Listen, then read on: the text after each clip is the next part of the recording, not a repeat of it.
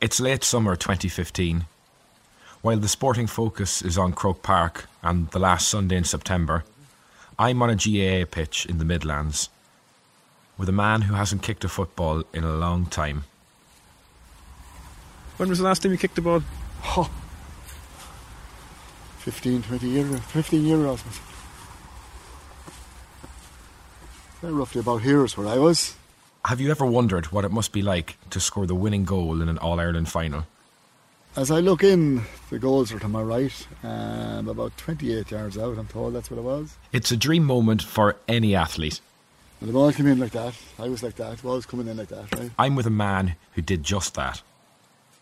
Lads were all circling in around that way. So I got the ball and I turned.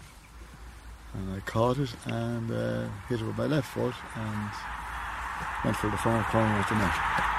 Séamus Darby has got it. He's got the goal. A goal. A goal. His was a very special goal. It turned the G A A world on its head. Séamus Darby got the goal for Offaly. It was a goal that made champions. There are Offaly spectators and young children all over the field in one corner.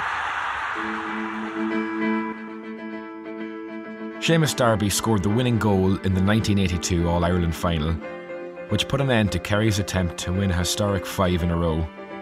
Over the last thirty-three years, Séamus has rarely given interviews, but now he's ready to tell his story. Not just of his All-Ireland glory, but how that one kick and one goal impacted on the rest of his life. For the people of Kerry, that goal lingers long in the memory. What do you think of when, when you hear the name Séamus Darby? I was born in Croke Park when I came home crying. Fair play to me, mates.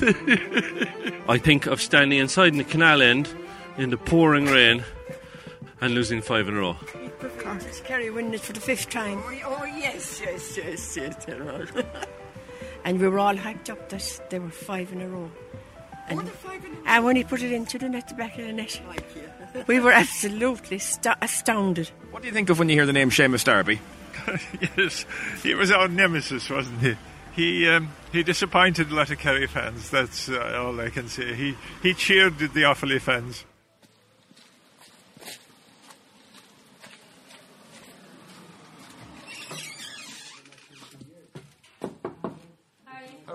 I'm looking for the, the man himself. Is he about? These days, Séamus lives in Tumivara in Tipperary, where he owns a bar. I'm here thirty years, known as the Greyhound. My own name is over the door as well, as you can see. Though I didn't intend to be here as long as that, but I am. You know. His journey to All-Ireland glory began across the county bounds in Offaly. I was born in Rhode in nineteen fifty-one. I was the eldest of eight kids. My mother and father had eight of us. And uh, I suppose I, I was always very, very interested in football. But I suppose the first time I played a match was under fourteen. Uh, it was, I can t- I can tell you it was against Dangan in Dangan. And uh, I suppose all along, all through my life, my my ambition was to play for Rhode and to play for Offaly if I was good enough. And um, in time, I suppose both of them came around and uh, I got my chance. For many people in rural Ireland back then, life wasn't easy. I went to school and I enjoyed it and all that, but I went working and stuff. I suppose that time things were harder. I was the eldest of eight and uh, we had a big family and poor people, poor family, and uh, my mother and father would have struggled, small, with no land, bit of a garden, and we'd grow our own potatoes and cut our own turf, and I would have worked with farmers from the time I was about nine or ten every summer, on my summer holidays, and tin and beat and bringing in hay and saving hay and turf and all that stuff.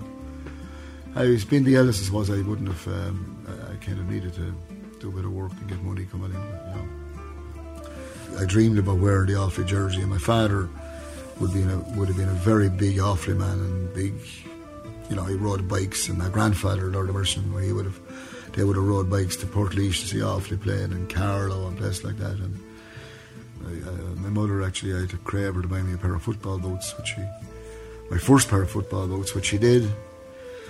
There were a pair of Blackthorn boots and they were hanging in a hardware shop in Edenderry in Holes, hanging out the ceiling, and there was only about two pair, and this was the only one that was near near my fit, I suppose.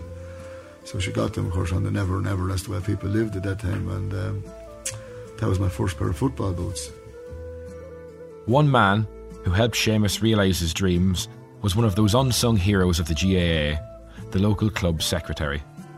I would have been playing with Rhode from a very young age, a man called Tom Ward, which was secretary of the club, which he ran the show, and he was brilliant, and he never took a drink around, and he just lived for Rhode football. And he'd, he'd have a Mini, I, I can still see it, a blue Mini, E I R one one three, and he could have ten in the car, you know, and he'd be on its, be on its on the road, be on the road, you know, and there'd be jerseys, and he'd, uh, you know, just, he just was a great clubman, you know.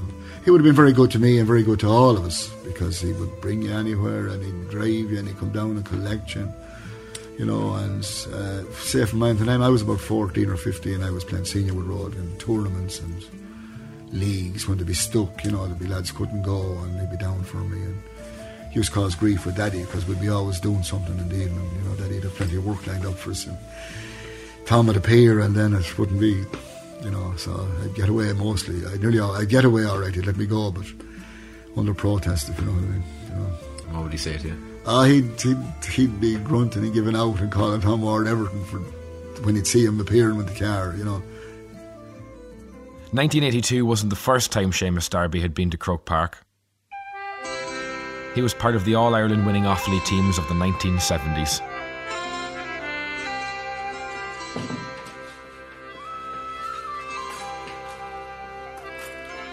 Séamus is showing me his collection of medals. eighty-two. Laying them out one by one. seventy-one, seventy-two. He's proud of his achievements. It's a junior Leinster medal. under twenty-one Leinster medal. And four Leinster senior medals. No small tally for a player who didn't come from one of the big teams. Which one makes you the most proud? Uh, I'm proud of them all, really. Um, I suppose seventy-one, seventy, uh, seventy-two, I suppose, really, my first. eighty-two. Actually, they're all, they're all certain memories, you know. They all have a, they all have a place in their, in my heart, if you know what I mean. Whatever about his own memories, in the minds of most people, it's the dream goal that Séamus is best remembered for. It wasn't a real surprise that a small county like Offaly made it to the eighty-two final. They had tasted success in both hurling and football over the previous ten years. You've got to remember that in the seventies, uh, two teams stood apart, like Kerry and Dublin, really. In a way, they were miles ahead of most counties. Richie Connor captained Offaly in the final of eighty-two. There's a lot of giving out now at the minute about um, that uh, the All-Ireland series is down to just a handful of teams.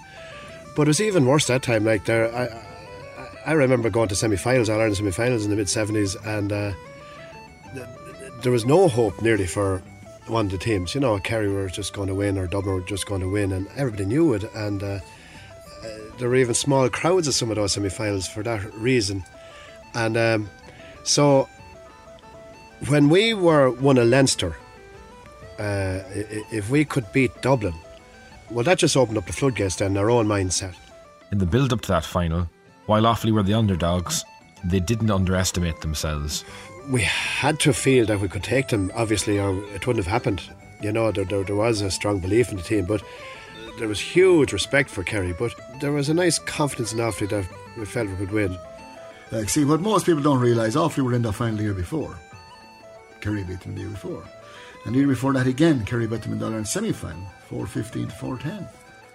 Séamus wasn't sure if he'd have any part to play on the pitch that day. He would start the game on the subs bench.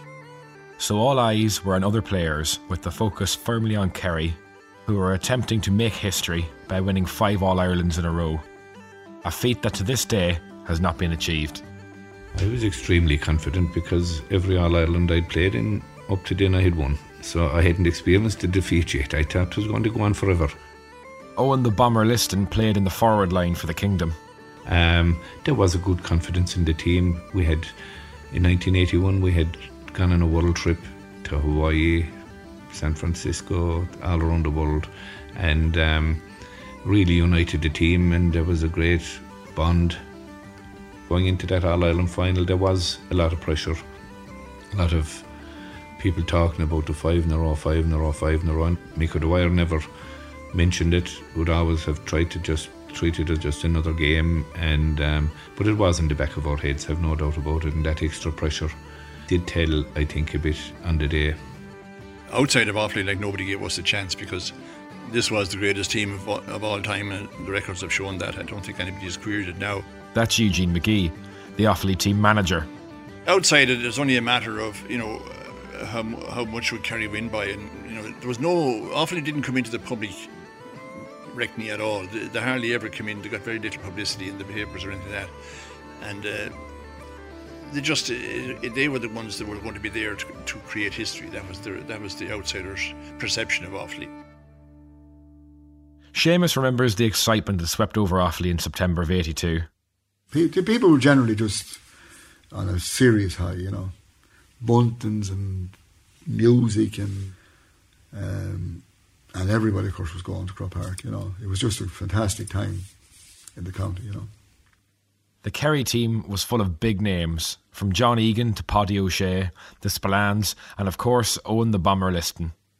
But Séamus and his Offaly teammates were not fazed by the occasion. No, we were very confident.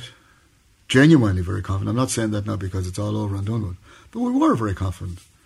I mean, we had a meeting the night before in, in Tullamore, and I'll tell you, if there was a if there was a football introduced in the dressing room, there'd be someone killed. Because lads were absolutely wound to the last. And it was just, it was very tense. Eugene McGee um, went down through the team and went down through our team, and he... He was absolutely spot on in everything he said, but he really finished up on a seriously high note.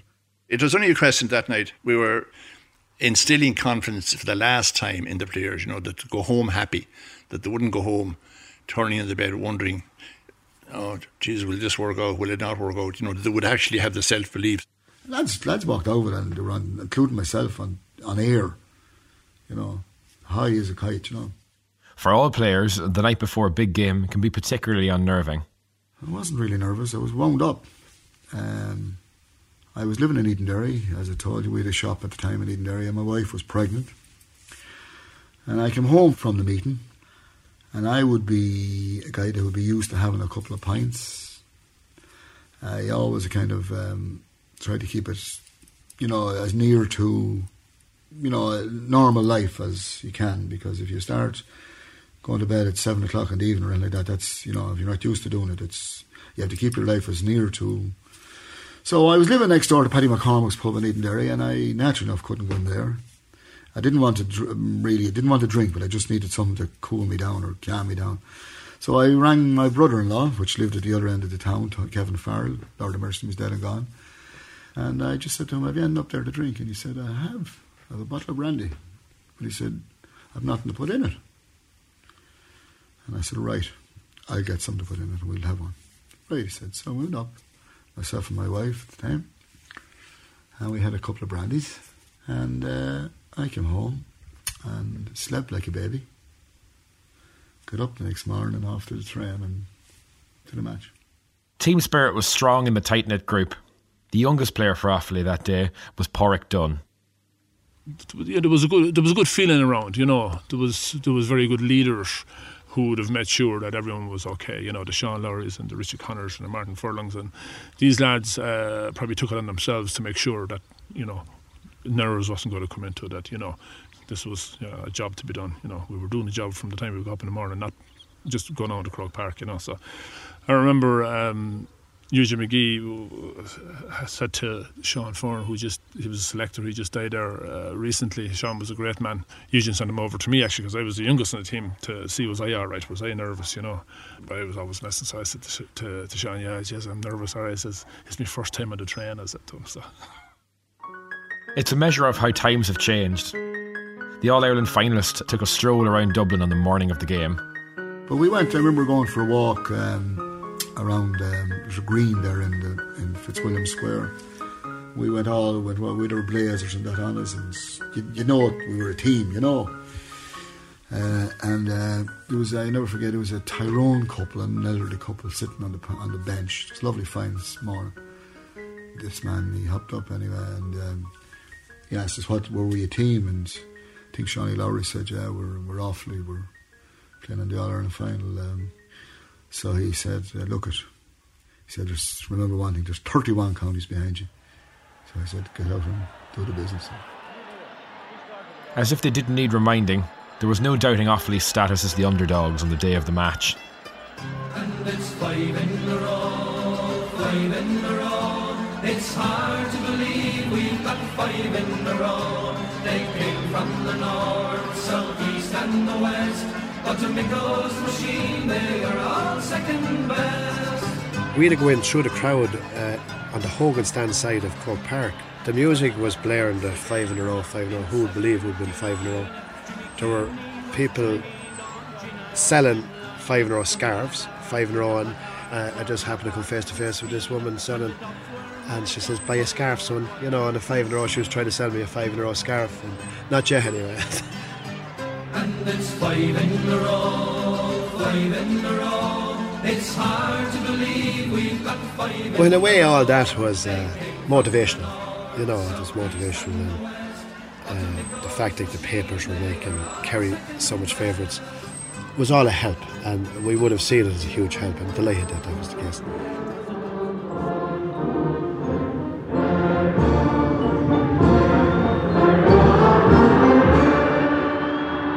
After weeks of build-up and huge expectation, the nineteen eighty-two All-Ireland football final was not a classic. The game is on! Thomas Connor, the first to get it for Offaly. This is Pádraic Dunne for Offaly. It rained. Séamus was on the subs bench, and the first half was a torrid affair. It wasn't until two minutes to go that the manager Eugene McGee made a decision that would turn the game. It's it's a famous substitution of that, but I mean, the reason I went for Darby is just the selectors were two each, two for and two for the other guy. About three minutes left in the game.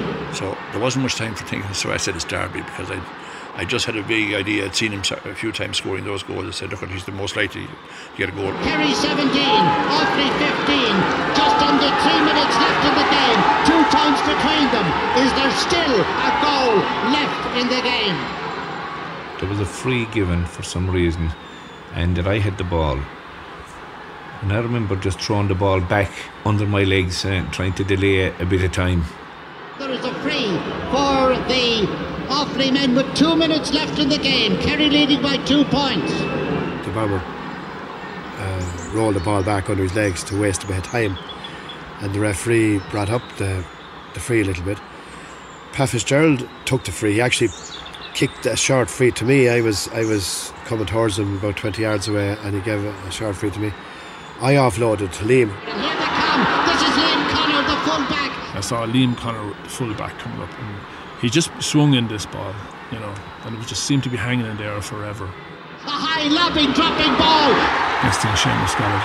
I was caught behind Tommy Doyle, and Tommy's six foot three, like, and I'm five foot nothing. So I knew that if I if this man catches the ball over my head, him, the hounds won't ring me blood and off it. My big thing was that I could catch the ball. Which was unclean, I had to get it. I couldn't let it fumble or go on the ground, because if I did, it was only, all you do was touch it on your hand and it was gone, you know. So I caught the ball and I just turned the other way. I knew, well, I knew what I was going to do with the line. In towards the goal, a shot, a goal, a goal, a goal for Offaly. There was a goal in the game. A goal. Oh, what a goal. And Offaly lead in the dying moments. So that was it, the goal that made champions. Into the back of the net by the sub who came on, by the sub Séamus Darby. It was his only touch of the ball, but what a touch it was. The most famous goal in G A A history. Less than a minute left of the game. The man marking him that day was Tommy Doyle. We tried ferociously hard even to try and get a draw, but it just wasn't the way in the day. And you just remember when Darby got the goal, what was it like? I wish the ground opened up. No, look, I remember when Séamus stuck the goal. If there was ever a roar I will never forget, was that one. We were talking about roars of the crowd when you go on the park. That was some more, in fairness. Now, it did rattle us, or it shocked us. Um, I think we were all in a state of shock, myself included. Although fierce adversaries on the pitch, like many G A A rivals, Séamus and Tommy would go on to become good friends.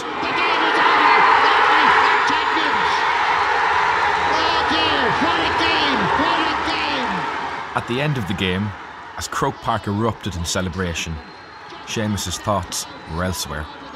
When the final whistle went, the people I thought of was um, people like Tom Ward that I told you about earlier on, and my mother and my father and my extended family and friends and people that I was lucky enough to represent, people of Offaly, and generally kind of mission accomplished, if you know what I mean. I'm very proud. Uh, absolutely, very proud of it. Describe for me then just after the whistle goes and what happened then.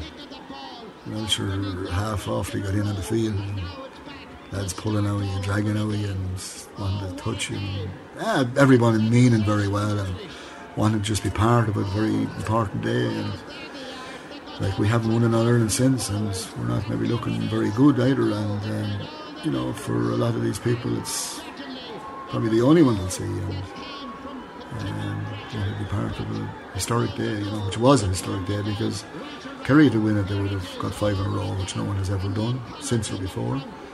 And uh, we were kind of remembered as the team that stopped them. So it became historic both ways. Kerry fans were shocked. I started crying. I started crying because all my friends had left Croke Park before the game was over, thinking that we had five in a row. For Offaly fans, it was a dream come true.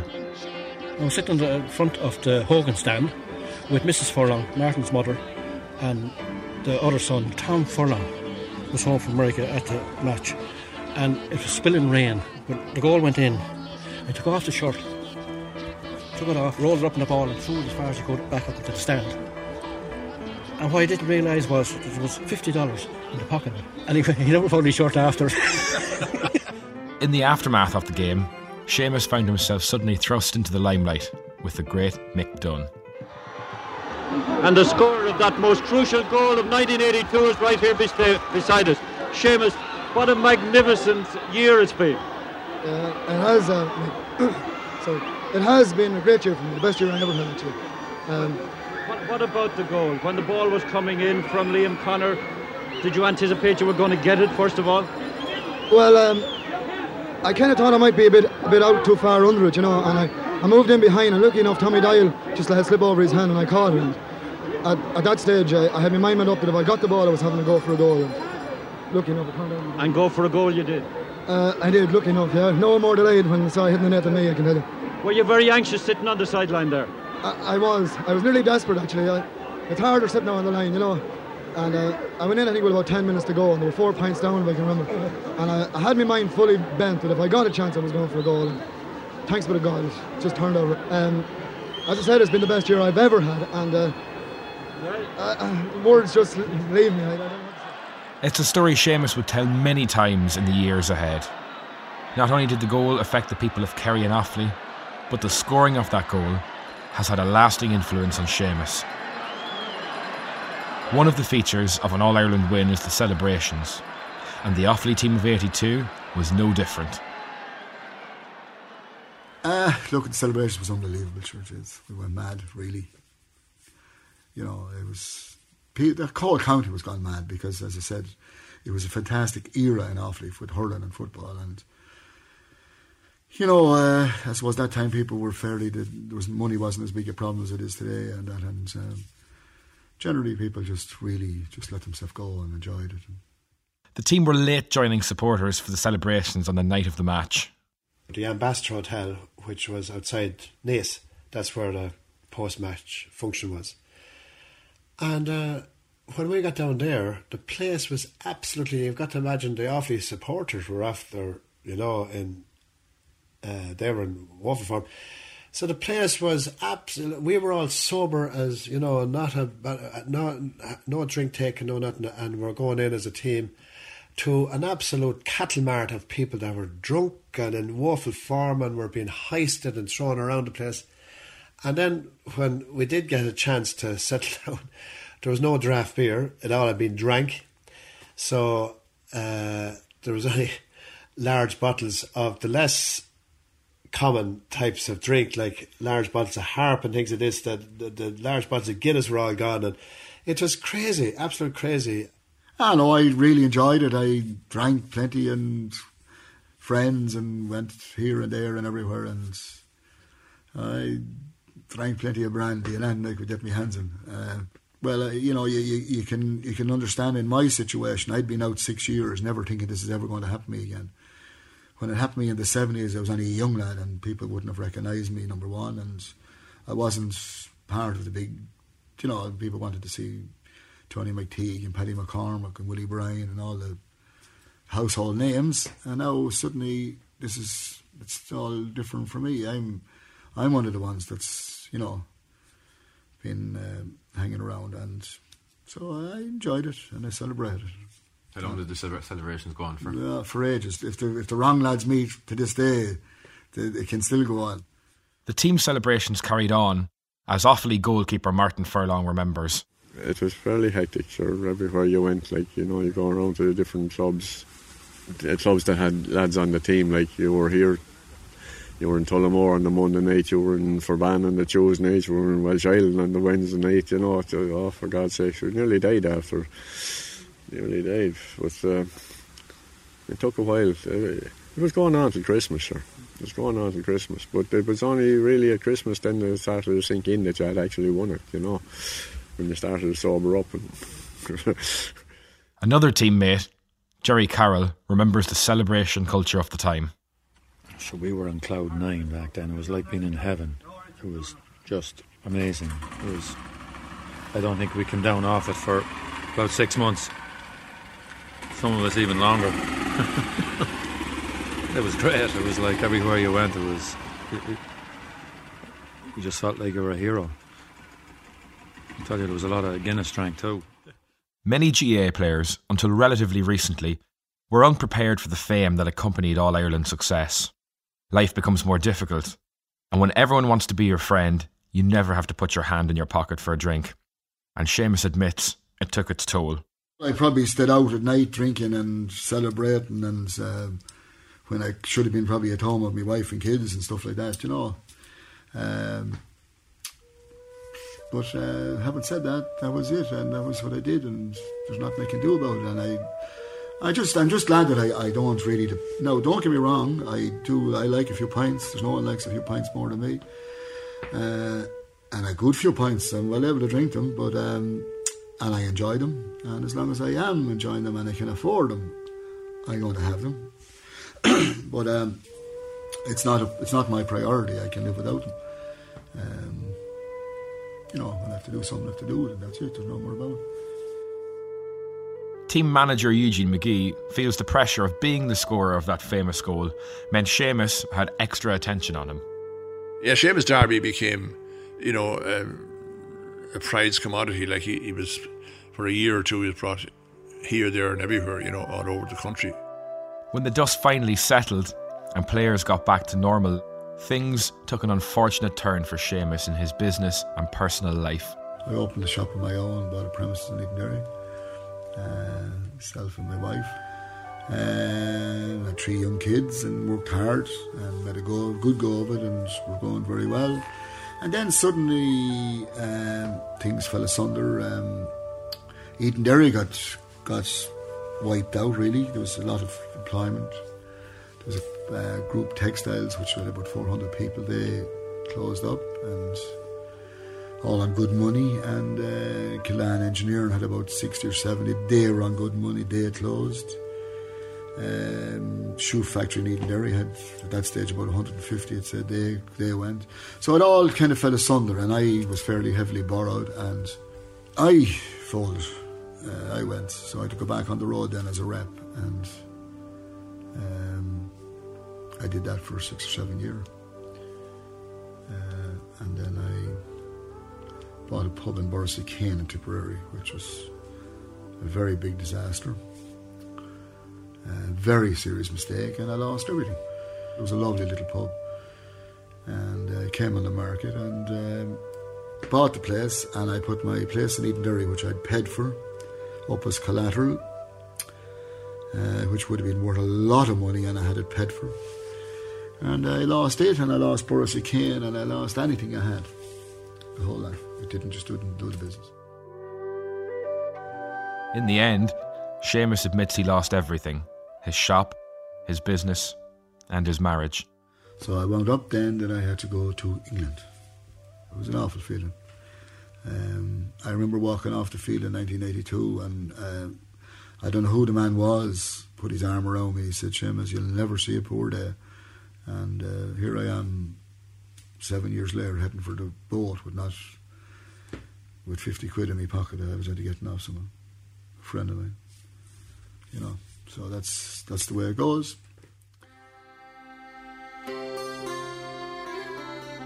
The pub trade came to Séamus's rescue in England. You know, you take over an old pub, and for, it's a kind of a um, what they call a holding company. Yet fellas get pubs for nothing, and they put in managers into them, and you were supposed to clean it all up and get it up and running and make money for them. And you know, I mean, I near enough live rough, really.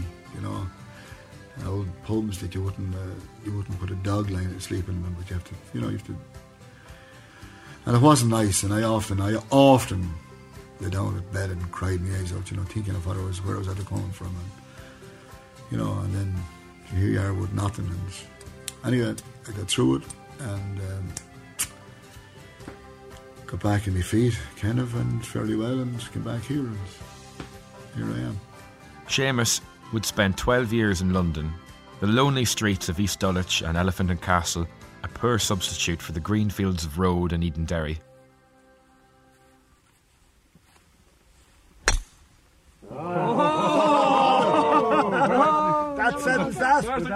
It's August twenty fifteen.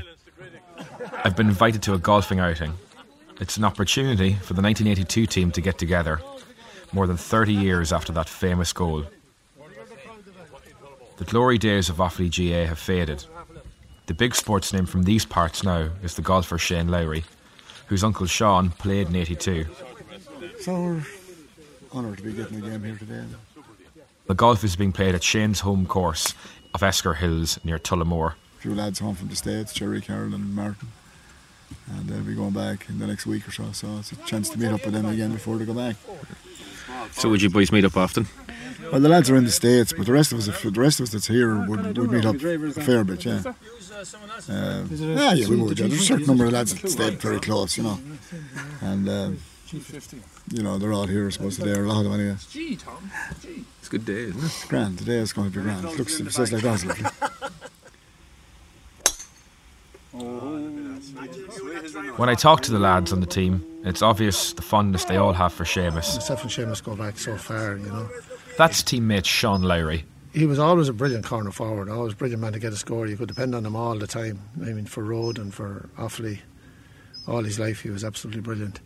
You'd have, always have him on your team, you know, always. He, is, he was always a lad who was likely to do what he'd done, you know. But people ha have this perception of Séamus that he's, you know, this raven lunatic. If Séamus is at a party, um, you want to hear Séamus. You'll hear everyone laughing with Séamus. But you, Séamus isn't, you know, he's not in your face, but he is, you know, he's, he's, he's one of the best people to be with. He's a real honest guy, loves fun, loves uh, a few drinks. Um, loves meeting with the lads, you know. Uh, that's very im im important to him. That, that you know, we, he'd be always. Séamus would always be there. Um, Séamus' biggest problem is he, he doesn't say no to many parties, you know. So if someone says, "Séamus, will you come here? Or will you present medals? Or will you do this?" You know, Séamus will, Séamus will be there. You know, he's just a good guy. Yeah, he's he's he's a fella you'd love to be in his company all day and all night. You know, good man to tell tell yarns and sing a song and. He has a he has a great personality. Yeah, he's he's he's, he's fun to be with. Now I tell you, you you, you, you wouldn't want to leave him. Now you wouldn't want to leave him. He's that sort of a he's that sort of a guy, and he, he tells it in the most simple way. Like you know, he, he's a grand way, grand way of telling him. Like I mean, I might go tell a story or something, so I'd make a hams of it. Like you know, it, it just rolls from you, man. He should have been a Shanachie. That's what he should have been. Yeah, he's brilliant. He's brilliant. Yeah, he's brilliant. For the eighty-two Kerry team, It took time for the wounds to heal, as the bomber Liston explains. It was months. I'd be out playing golf with Mick O'Dwyer and he'd be over a putt and next thing he'd stop. He'd say, what what were you doing with that ball that time? How did Liam O'Connor get the ball that led to the five in a row, the, the, the goal, Séamus Darby? And I'd say, Mick, get back and hit your putt. You know, but it was still bothering him. Three or four months later, it's just, you get flashbacks, but, you know, you just eventually get on with it. Maybe it is just as well that we didn't win it, you know. Uh, it would have, definitely a lot of us, I'd say, would be getting treatment for alcoholism and a lot of other things if, if we had won it, but... Look, I, I look back at that and see that Offaly team and the fantastic players that they had. But look, fair play to them, and um, we take our hat off to them. There's no no bad feeling whatsoever towards that, uh, losing that, that five in a row. Whether teammates or rivals, there's a lasting bond between G A A players who've experienced the highs and lows of sport. It seems to last long after careers have ended. One such friendship is with Tommy Doyle, who marked Séamus on that famous Sunday. Sure, Séamus and myself are great friends. I mean, I don't know. I don't get where all this caper is that we wouldn't be friends. I'd be as friendship friendly with Séamus as I would with Richie or any of these lads. Séamus is a great character, a great G A A, and we'd meet up quite a bit, unfortunately. We also meet at funerals and things like that. I think Séamus and a gang of the lads were down to my nephew's funeral there about two years ago. He dropped dead, got arrested playing a match behind at home. He's only twenty-eight and he had a brain hemorrhage and he died. But they were the first lads down. Every, you know, all those lads were down. They were pounding on his skull the day we were laying him to rest. So, yeah, and they were pounding his house and everything. But good guys, good guys. These days, while the gold holds a special place in Séamus's heart, he feels it's not the most important thing in his life. Well, the most important thing to everybody is your health. Your family. Very important. You know, I've had health problems in the last couple of months, all right. I had bad times before, but this could be the starting of the worst of them. Do you know what I mean? It could be the starting of the end. You know, it's that's kind of a bit negative. I'm not I'm not as bad as that now or anything like that, but uh, I don't I don't normally think like that, but um it does when a, when, a, when a doctor sits one side of the desk and you're the other and he tells you straight out that you have it and, you know, we can deal with it this way, that way, the other way, or, you know, it's, a, it's, it's one word that it just frightens us. I had a prostate cancer, yeah, yeah and I had an operation done six weeks ago and uh, it's, it's going good. It's slow, but it's good. It's going, it's going the right way. Do you regret scoring that goal? Absolutely not, no. Would you? No, I do not, no.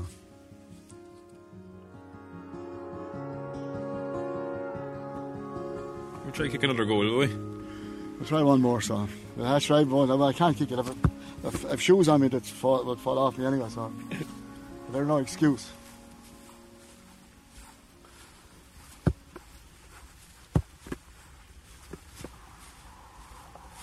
You do miss it, you know, you do lose it.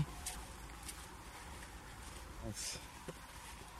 They were great days. We had great times and very lucky to be around.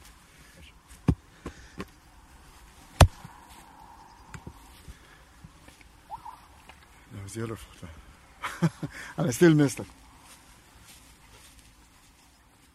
It was a great day for football. Offaly one fifteen, Kerry seventeen points. But you know, when they come to look back on this game, above all, they look at the goal that made champions.